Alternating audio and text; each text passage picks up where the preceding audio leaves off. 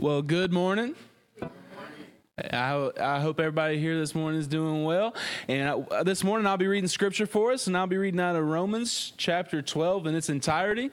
I'll be reading out of the Christian Standard Bible. If you don't have that translation, you'd like to follow along word for word, we'll have it up on the screen. So without further ado, let's get into it. All right. Therefore, brothers and sisters, in view of the mercies of God, I urge you to present your bodies as a living sacrifice, holy and pleasing to God. This is your true worship.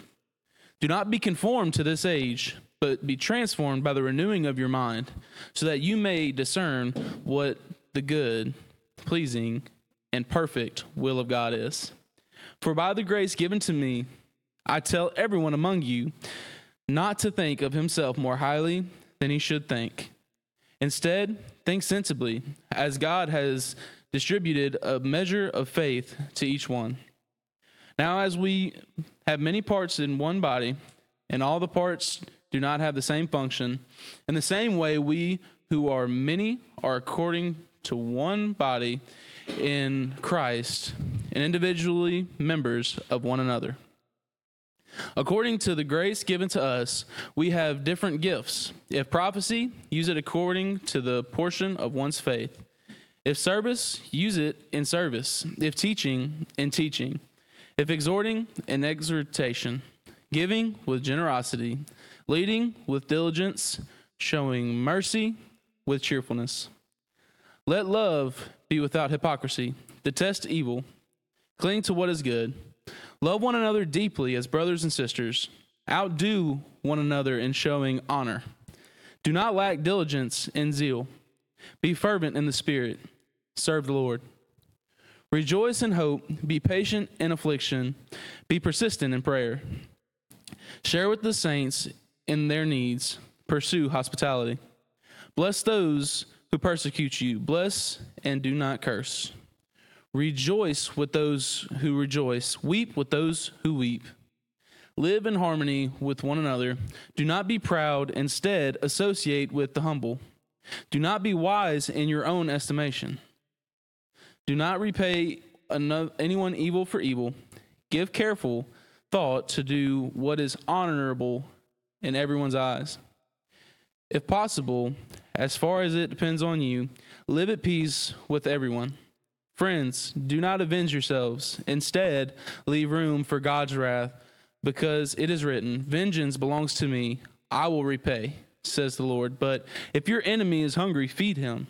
If he is thirsty, give him something to drink for in so doing you will be heaping fiery coals on his head. Do not be conquered by evil, but conquer evil with good. Lord, we love you and we thank you for your word. We thank you for letting us gather here as a body of believers. And I pray that we cling to your word this morning. And I pray that you please open our hearts and our ears to your message that we may apply it to our everyday lives. And please be with Pastor Dean as he brings the word and just give him the words to say so we might be changed through it, Lord. I pray this in his holy name. Amen. Joy and worship last week. This week we're talking about joy and service. We talked about how in the Old Testament you used to have to do things to create joy, whereas now in the New Testament we get to have joy by the Spirit, God's presence living in us. We don't have to call God's presence, God's presence fills us and uses us from the time in which we've been born again in Jesus Christ. I actually joked last week that Chris, asking Chris uh, to bring a bull next Sunday, and they did. They did. They went on Amazon and got me a bull, right? You know, um, I don't know if this was acceptable as a sacrifice in the Old Testament, but I mean, it's close enough, you know, but it's good. It's good. Yeah, it's symbolic, right? And so we don't have to do these things anymore. We have Jesus. It's not about what we do, it's about what He's done for us. And since as believers, He's done for us what we cannot do, we live for Him. And that's what we're talking about today is serving Him. Joy in service. We should have joy as we love one another. That's what God calls us to do. So, in the first two verses of chapter 12, probably the two verses you've heard more than any others in this passage, brothers and sisters, and therefore, brothers and sisters, in view of God's mercy, of the mercies of God's, I urge you to present your bodies as a living sacrifice, holy and pleasing to God. This is your true worship. Don't be conformed to this age, but be transformed by the renewing of your mind, so that you may discern what is good and pleasing and the perfect will of God. What we see here is the practical section of Rome uh, of Romans. And what we see in this practical section of Romans is that joy in service is the Christian response. And that's our big idea today. Joy in serving Jesus and one another. Joy in service is the Christian response. It's what we do. And you know how the passage opens with therefore, and you always ask, well, what's that therefore? And if you go back to the first uh, 11 chapters of Romans, a very rich book that maybe at some points is hard to understand, but we see that, that Paul, under the inspiration of the Holy Spirit, writes about sin, salvation, sanctification, or becoming more like Jesus and God's sovereignty or his complete control. And he's saying, in light of all these mercies, present your bodies as a living sacrifice, not a dead bull, but a living but a living sacrifice. That's what we're called to do. We're called to be bullish for Jesus. How you like that, right? I, I just came up with that. I just came up with that. Um, thank, thank you, Chris. So our our supporting idea, our main point number one that we see uh, supporting our big idea is that joy in service results from God's mercy. Joy in service results from God's mercy. You hear these terms mercy and grace a lot. Mercy is getting something is not getting something you deserve. It's like when your grandmother, you know, because I, I, don't know, my grandmother was worse than my mother in discipline. And like I did something wrong and that little four foot ten woman uh, somehow could chase me and uh, get me to go pick out the switch outside. Y'all know what I'm talking about? You, be, you pick the smallest one, it's the most painful, all that stuff. Um, well, when she relented, I understood mercy, you know? And uh, mercy is not getting something we deserve, you know? Paul writes in Ephesians chapter 2, we were by nature children of wrath. We talked about our memory verse. In your wrath, remember mercy. We deserve God's wrath. We deserve death, hell, and the grave. But through Jesus, his mercy, taking on God's wrath against sin and, and our, our pain and our destruction, taking it on in his flesh, we have now been made alive in Jesus. I, I pray that you feel that joy this morning. And if you don't, I invite you to follow Jesus this morning. So, in view of God's mercies, present your bodies as a living sacrifice. In fact, he says, I urge you to present your bodies as a living sacrifice. This word urge in the Greek is parakaleo, and, and that word is what, what Jesus uses in the Gospel of John paraclete for the Holy Spirit. So our urging is a spiritual urging. It's a spiritual longing. It's we don't have to tell Christians what to do. Christians, you know someone's saved because they act differently. The different actions don't save them, but Christians who are saved act differently. They stumble and they fall. Like I saw Kevin yesterday on the road and he almost had road rage. And I'm joking, he didn't have road rage, but like, He's like, man, I'm glad I didn't flick you off. You know, like, and so he didn't do that because the Holy Spirit is in him, you know? And, uh, and so it means that we, we act differently. We do things differently. We, we drive differently. We, you know, all these things, right?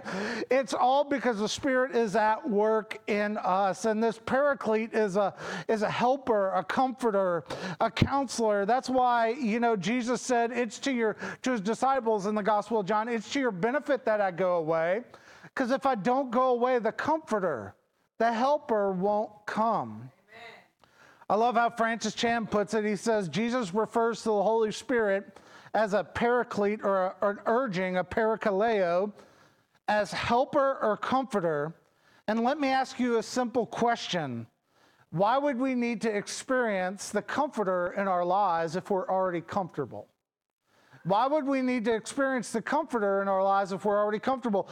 We have to find joy and service by living on the edge of what Jesus has called us to do. And you know what? You may suffer, you may be ridiculed, but he's there. He brings us through the valley of the shadow of death and we we we offer our lives as true worship to jesus a living sacrifice. I love there's an unknown saying here about the problem of a living sacrifice. A living sacrifice is that it always wants to wiggle itself off the altar you know, it's an unknown saying. No, nobody knows who says that. But living sacrifice, you can't kill and make sit on the altar. A living sacrifice is like a, like a toddler or just boys in general, right? You know, like a, a living sacrifice uh, doesn't shut up and do, isn't ever quiet. A living prone to wonder, Lord, I feel it, right? We sung that hymn growing up, you know? We are all prone to wonder, and that's why we have to constantly renew our minds, as Paul writes here. We renew, renewing your mind is a mental assent to who Jesus is. We renew our minds by reading our Bibles every day. We renew our minds by praying and spending time with Jesus. We renew our minds by actually doing what Jesus called us to do. As we share his love with one another in both word and deed, we find Jesus there. The mo- I mean, honestly, I've experienced the presence of Jesus more in serving than I have in like any other way in which I try to bring the Lord's presence in my life. Because when you're there and you don't know the words to say, you know, some of us, we're like scared to share Jesus. Do y'all know Jesus said when you don't know the words to say, he's going to give us those words if we're reliant on the Holy Spirit. You don't have to have every answer. I get asked questions all the time I don't know the answer to. I have a seminary degree. That doesn't mean I have all the answers, but what it does mean is that I know to where to go to find the answers. And so I'd encourage you to read. I, hey, y'all, I hate, I hate, I hate reading. I'm not a natural reader. I've, I do not know that I've ever read a nonfiction or a fiction book cover to cover. Maybe the closest I ever got was Where the Red Fern Grows. You ever read that? Maybe. I did what they called cliff notes or spark notes all throughout school. That was unethical. I should have gotten an F for it, right? I cannot, I am not, I, have never read the classics like Chronicles of Narnia or Grapes of Wrath or any, I am just not a natural reader. But what I could read were things I was a little interested in. Like, uh, y'all remember these, these things in ancient time called the newspaper? Y'all remember that? Like, I used to read the comics, right? You know, you get the comic section, especially on Sunday, and you read the comic section, or I'd read the sports section about the Saints. And this is when the Saints are terrible. You know, this is like the Jim Mora years where they weren't doing as good. And then, uh, Y'all, there was that purgatory time with Mike Ditka. I don't know if y'all remember that, those years. Um, but like, the, we had two quarterbacks named Billy Joe. You were not going to win a Super Bowl. It, there's been two Billy Joes in NFL history, and somehow they were on the New Orleans Saints team at the same time. That tells you a little bit. But I, I was interested in the Saints, so I could read about them. And I will tell you, I, I say all that to be funny or whatever, but when you read God's word, there, especially if you're interested in who God is, there's something supernatural that happens. It makes you want to want to read it because you read, you then realize you're not reading it as much as it's reading you. And if you're not good at reading, like uh, the Bible app will read to you. Like, let it read to you on your commute, you know, to and from school or work. Like, let God's word soak into you. That is how we renew our minds as a living sacrifice. If we're called to be salt and light, as Jesus commanded us in Matthew 13, chapter 5, verses 13 through 14, then the way that we are transformed rather than conformed to the image of the world, the way that we are transformed or metamorpho, that's where we get the word metamorphosis from an ongoing transformation into the image of Christ. The way we do that is by committing ourselves to know Christ more. And so I want to encourage you if you haven't, uh, if you're not a part of a, a small group here with Family Church, uh, our small groups, we're not guilting you into it. Just know that that's a way to grow closer to Jesus because you have accountability. Um, I'm sure everyone who showed up midweek for our FC Equip nights can tell you that we've learned a lot together. Uh, it's not always, uh, hey, we talked about the Trinity the other night, and my head hurt after it. You know, it's not that we, ha- we have every answer, but we are going to go to God's Word and we're going to learn together. This week, we're talking about Satan, angels, and demons. So you might want to be there. Uh, I taught Miss Faye, I blew Miss Faye's mind this last week when I said, You don't become an angel when you die. That is, like, it doesn't mean that like things that, like all of that all the things that we hear in the world are evil but what it does mean is that we humbly go to jesus and we learn more about him and we learn more about his truth joy and service results from god's mercy now what we see in the next few verses is that joy and service results from god's grace so mercy is not getting something you deserve Grace is getting something that you don't deserve. They're just the opposite ends of one another. Grace is not getting something, is getting something that you don't deserve. It's like we took our boys to, there was like a sports uh, collectible Pokemon type show at the Pontchartrain Center yesterday, and they didn't deserve the $10 that we gave them to, to buy Pokemon cards and try to rip the dealers off and all this by trading and all that. Braden is really good at that. He can turn a, a piece of junk into like 30 bucks. It's, a, it's incredible. He's going to do awesome things for Jesus, but wise as serpents, innocent as doves, you know, but, but they didn't deserve that 10 bucks that we gave them. But by grace, y'all know, like we want to bless our children. If we who are evil, as Jesus put it, if we who are evil know how to give good gifts to our children, how much more will the Father give His grace, or the Holy Spirit, as Luke puts it, to those who ask? Amen. It means, hey, my kids are evil every Christmas, but somehow Santa overlooks it, right? It gives them good things, you know, because we we love, love, love blessing our kids. It's what we do. How much more will God the Father bless us if we ask for his spirit and his presence? In our lives. If we who are evil know how to give good gifts to our children, how much more will our Father in heaven give the Spirit to those who ask? So, in the church in, in Rome at this time that Paul's writing to, Rome is the center of power in the Roman Empire, of course, and it's also the place where Christians are they, they're under persecution. You've heard about Emperor Nero. Well, right before the time that Romans was written, you had the Edict of Claudius, which kicked uh, Christians out of Rome and they scattered. And that's why Peter was writing to the church in Asia Minor or modern day North Turkey. And but what we see here is now it's several years later after the Edict of Claudius and the and the Christians are now coming back. And they're gathering in house churches.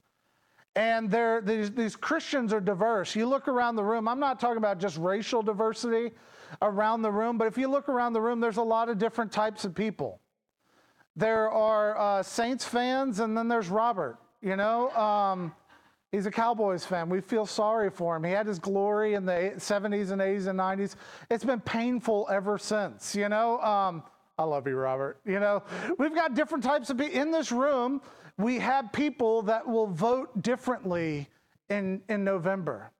In this room, we have people who stand on different issues. But here's what the gospel does the good news of Jesus it turns a band of natural enemies into a family, it turns people who are different into friends. It, it literally turns friends in the spiritual family. And so, what you see here in the church at Rome is there are rich and poor, and Jew and Gentile, and there's all of this like tendency to, to want, you know, all selfishness is rooted in pride. It's pride is elevating yourself above another person.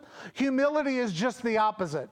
Humility doesn't mean that you, you don't have dignity, but humility means that you lower yourself so others can be lifted up. And the funny thing is, right? Humble ourselves before the Lord, and what does He do? He lifts us up. But the goal is not to be lifted up. He lifts us up so that we can lift him up more. And so, what we see, I'm going to read these verses real quick, quick, is that we can see that joy and service results from God's grace. So, let's look at, at verses 3 through 8. For by the grace given to me, and Paul specifically is talking about the grace as an apostle as someone who is now writing under the inspiration of the Spirit to the church, Paul killed Christians. If you think anybody is too evil to be turned, then look to Paul. Paul literally killed Christians. Now he's living his life as a sacrifice for the spreading of Christianity among the church and among the world. For by the grace given to me, I tell every one, one among you not to think of himself more highly than he should think Next time you want to be arrogant, read that verse. I urge every one of you not to think of himself more highly than he should think.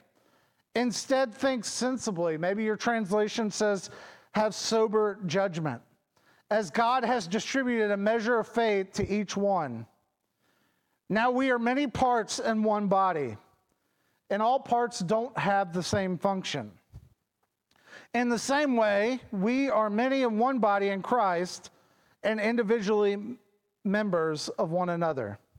And according to the grace given to us, now this word for grace is charismata. And this charismata is, is, is rooted in the word charis. And charis in the Greek is grace.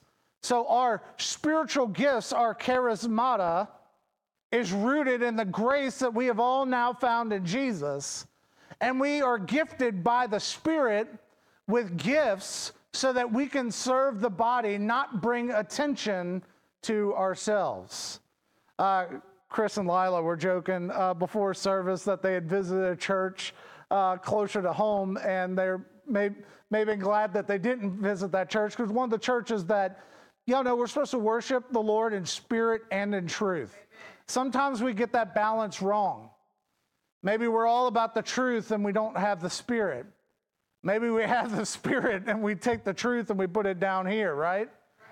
There's a balance that we have to find in that. I love what Jim Cymbala writes. He says in his book, Fresh Wind, Fresh Fire, he writes Satan's tendency has always been to push us in the church to one extreme or the other. And Jim Cymbala comes from a more charismatic background than me. But what I love is he says Satan's tendency is always to push us towards one extreme or the other deadness or fanaticism. Deadness or fanaticism. Isn't that what you see when you go into most churches? You see deadness or you see a show, right? And deadness or fanaticism, if you only have the word, you dry up. If you only have the Spirit, you blow up.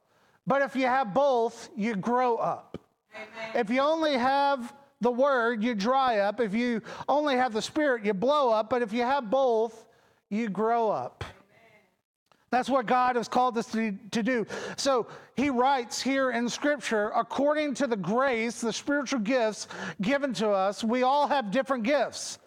If prophecy or proclaiming God's truth, use it according to the portion of one's faith. If service, use it in service. If teaching, in teaching. If in exhorting or encouraging to action, in your exhortation.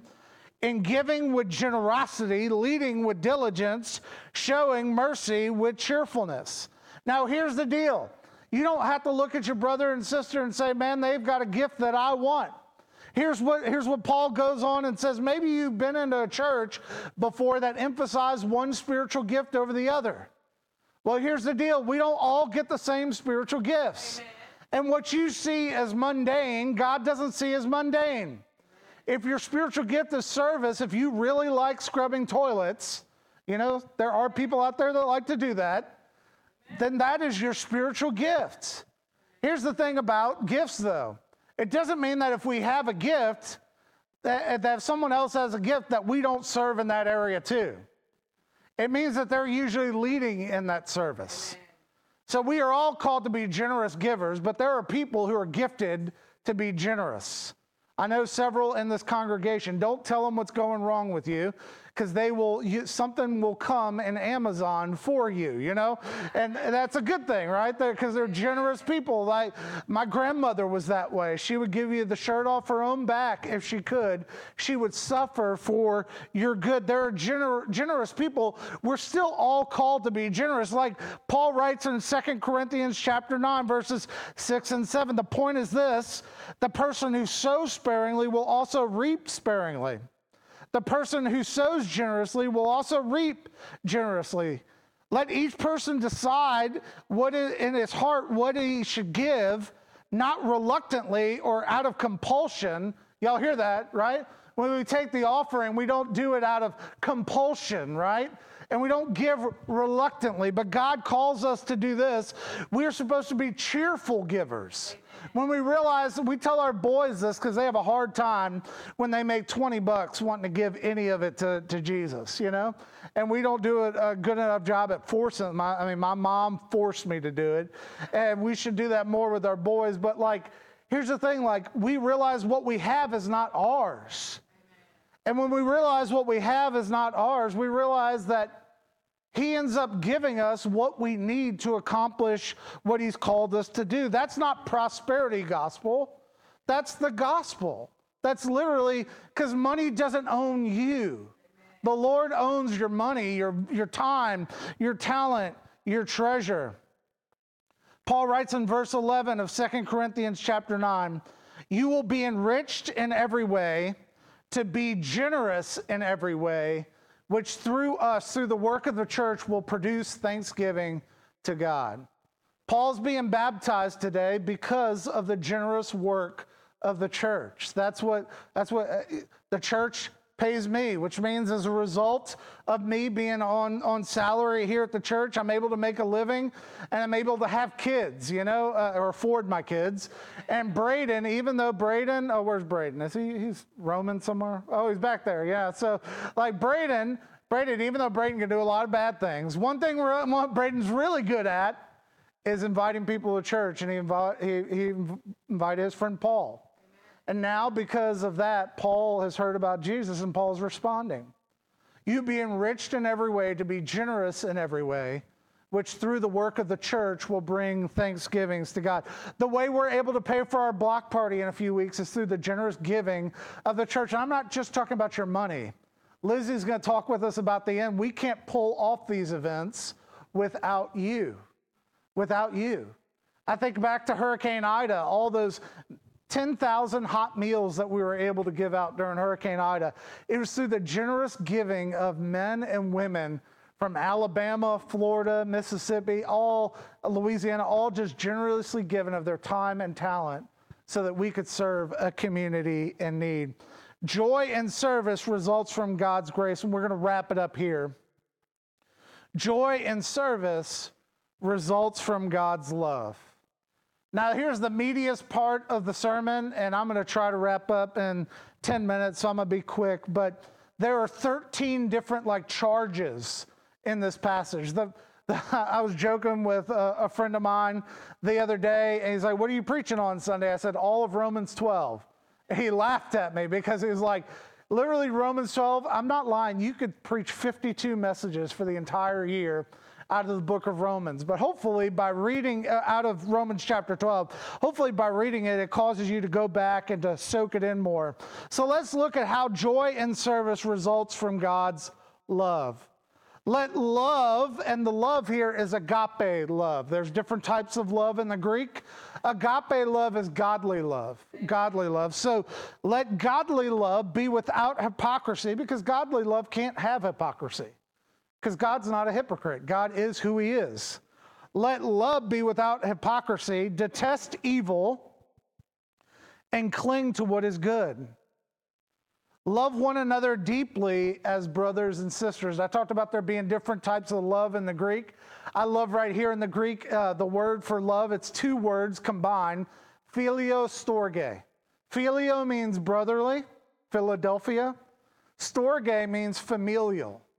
So it means that in the church, we love one another deeply as brothers and sisters in Christ, as a family or a family church. Um, love one another deeply as brothers and sisters, outdo one another in showing honor. Y'all, we all want to be honored, but what does Scripture tell us? We should outdo ourselves in honoring others. Don't lack diligence and zeal. You can't be a dead Christian, is what this is saying. Don't lack diligence and zeal. Be fervent in the Spirit. Serve the Lord. Rejoice. We talked about joy in service. Rejoice in hope. Be patient in affliction. Paul knew about affliction. Be persistent in prayer. Where is our hope found in suffering? It's found by spending time with Jesus in prayer. Share with the saints. You see, it says share with the saints, not the cowboys. Um, I thought I'd wake up. Oh, there he is. I woke him up. That's good. So, share with the saints in their needs. This is why in Scripture, hey, welcome to the party. You're a saint. If you follow Jesus, you're a saint. Not just special people become saints. The body of Christ, you are part of the family. Welcome to the family. in the, I, love this quote by John Polhill, and I'll read it before I continue to read the rest of this, this scripture. The gospel is the great equalizer. The good news of Jesus is the great equalizer. I love to say that the ground is level at the foot of the cross. All can come, right? In the gospel or the good news of Jesus, there are no half breeds, there are no physical rejects, no place for human prejudice. Share with the saints and their needs and pursue hospitality. What did the author of Hebrews, when he ended the book in Hebrews chapter 13, verse 2? He said, Don't neglect to be hospitable, because you may have entertained angels unaware. This week we're going to talk about angels, Satan, and demons, you know? Sometimes we forget that angels can manifest themselves physically. Uh, the Old Testament, you go back to Sodom and Gomorrah, the angels manifested themselves physically. We don't know that that person that we've cared for may be a representative of the one who's called us to care. Bless those who persecute you. What is the test of love when you love someone that you don't want to? When you love someone who's hurt you, when you love someone who's persecuted you. Bless those who persecute you. That's not what the world says. We don't bless those who persecute us. We bless those who bless us. We bless those. I want to hang around people who are like me. I don't want to hang around with people who aren't like me. Bless those who persecute you. Bless and do not curse. Rejoice with those who rejoice. Weep with those who weep. That's what we do in the church well. When you're when you're when all's going right, we're there with you, rooting you on. When all's going wrong, we're there with you, bearing your burdens as the body of Christ. Live in harmony with one another. That ain't easy, but it's what God has called us to do. Live in harmony with one another. Don't be proud. Instead, associate with the humble do not be wise in your own estimation, and don't repay anyone evil for evil. Give careful thought to do what is honorable and among, um, um, honorable in everyone's eyes. We do we, we try to do what is honorable so that the name of Jesus cannot be defamed. We have checks and balances in our uh, we have a counting team that counts the offering. After this, I'm so thankful for the for actually Jeannie and Ken did it forever. When Jeannie got sick, Kathleen stepped up and Becky helps out. And if you want to, if you're ethical, I'm going to let them judge who's ethical. If you want to help to count so that they don't have to do it every week, we'd love to help you count. That's why we have two people do it together because we try to be, right, checks and balances. We try to do what is honorable among everyone so that the name of Jesus won't be defamed if it's possible, as far as it depends upon you, live at peace with everyone. Now, this doesn't mean that life is going to be peaceful, and it doesn't mean that people aren't going to hate you. But what did it say?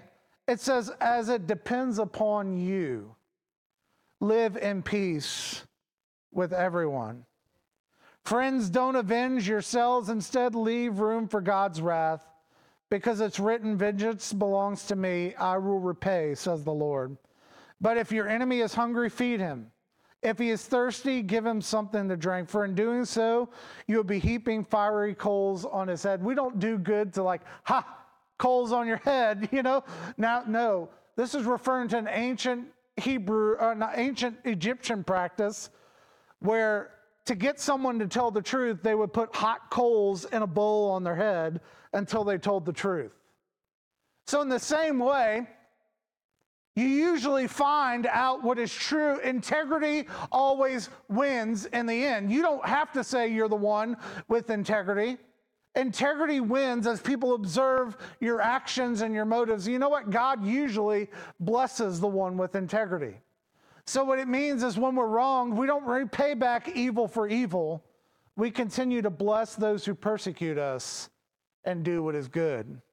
And in doing so, we don't take judgment into our hands. We don't try to elevate ourselves to God. We all want to do that all the time. We all want to be little gods in this room. But we don't elevate ourselves to God. We trust Him with His justice and His righteousness that flows like a river and like an unfailing stream. Don't be conquered by evil, but conquer evil with good. Don't be conquered by evil, but conquer evil with good. And, and how do we do all this? We do this by renewing our minds and being a part of God's will each and every day. I love, anybody ever heard of Corrie ten Boom? She was a writer during the Holocaust. And Corrie ten Boom, her sister Betsy ten Boom, died in a Nazi concentration camp as she was living for Jesus. And this is what she said The center of God's will is our only place of safety. The center of God's will is our only place of safety. I also came across this Martin Luther King quote, which uh, was kind of ironic in the way that in which he died, which a lot of us know this. But Martin Luther King once wrote, not that long before his death, like anyone else, I'd like to live a long life. Longevity has its place, but I'm not concerned about that now. I only want to do God's will. Longevity has its place, but I only want to do God's will. Being a living sacrifice doesn't mean that you're perfect. We look at Corrie ten Boom, we look at Martin Luther King, we look at C.S. Lewis, we look at all these people in history, and we can pick them apart in all that they did wrong. I wouldn't want a mirror, I wouldn't want that magnifying glass on me. But here's what I know even in my imperfection, He is. And I know that by laying down my life, even enemies can be turned into friends. Amen. Even enemies can become a part of the same family of Christ. And I close with this. I love how F.F. F. Bruce puts it. The best way to get rid of an enemy is to turn them into a friend. Amen.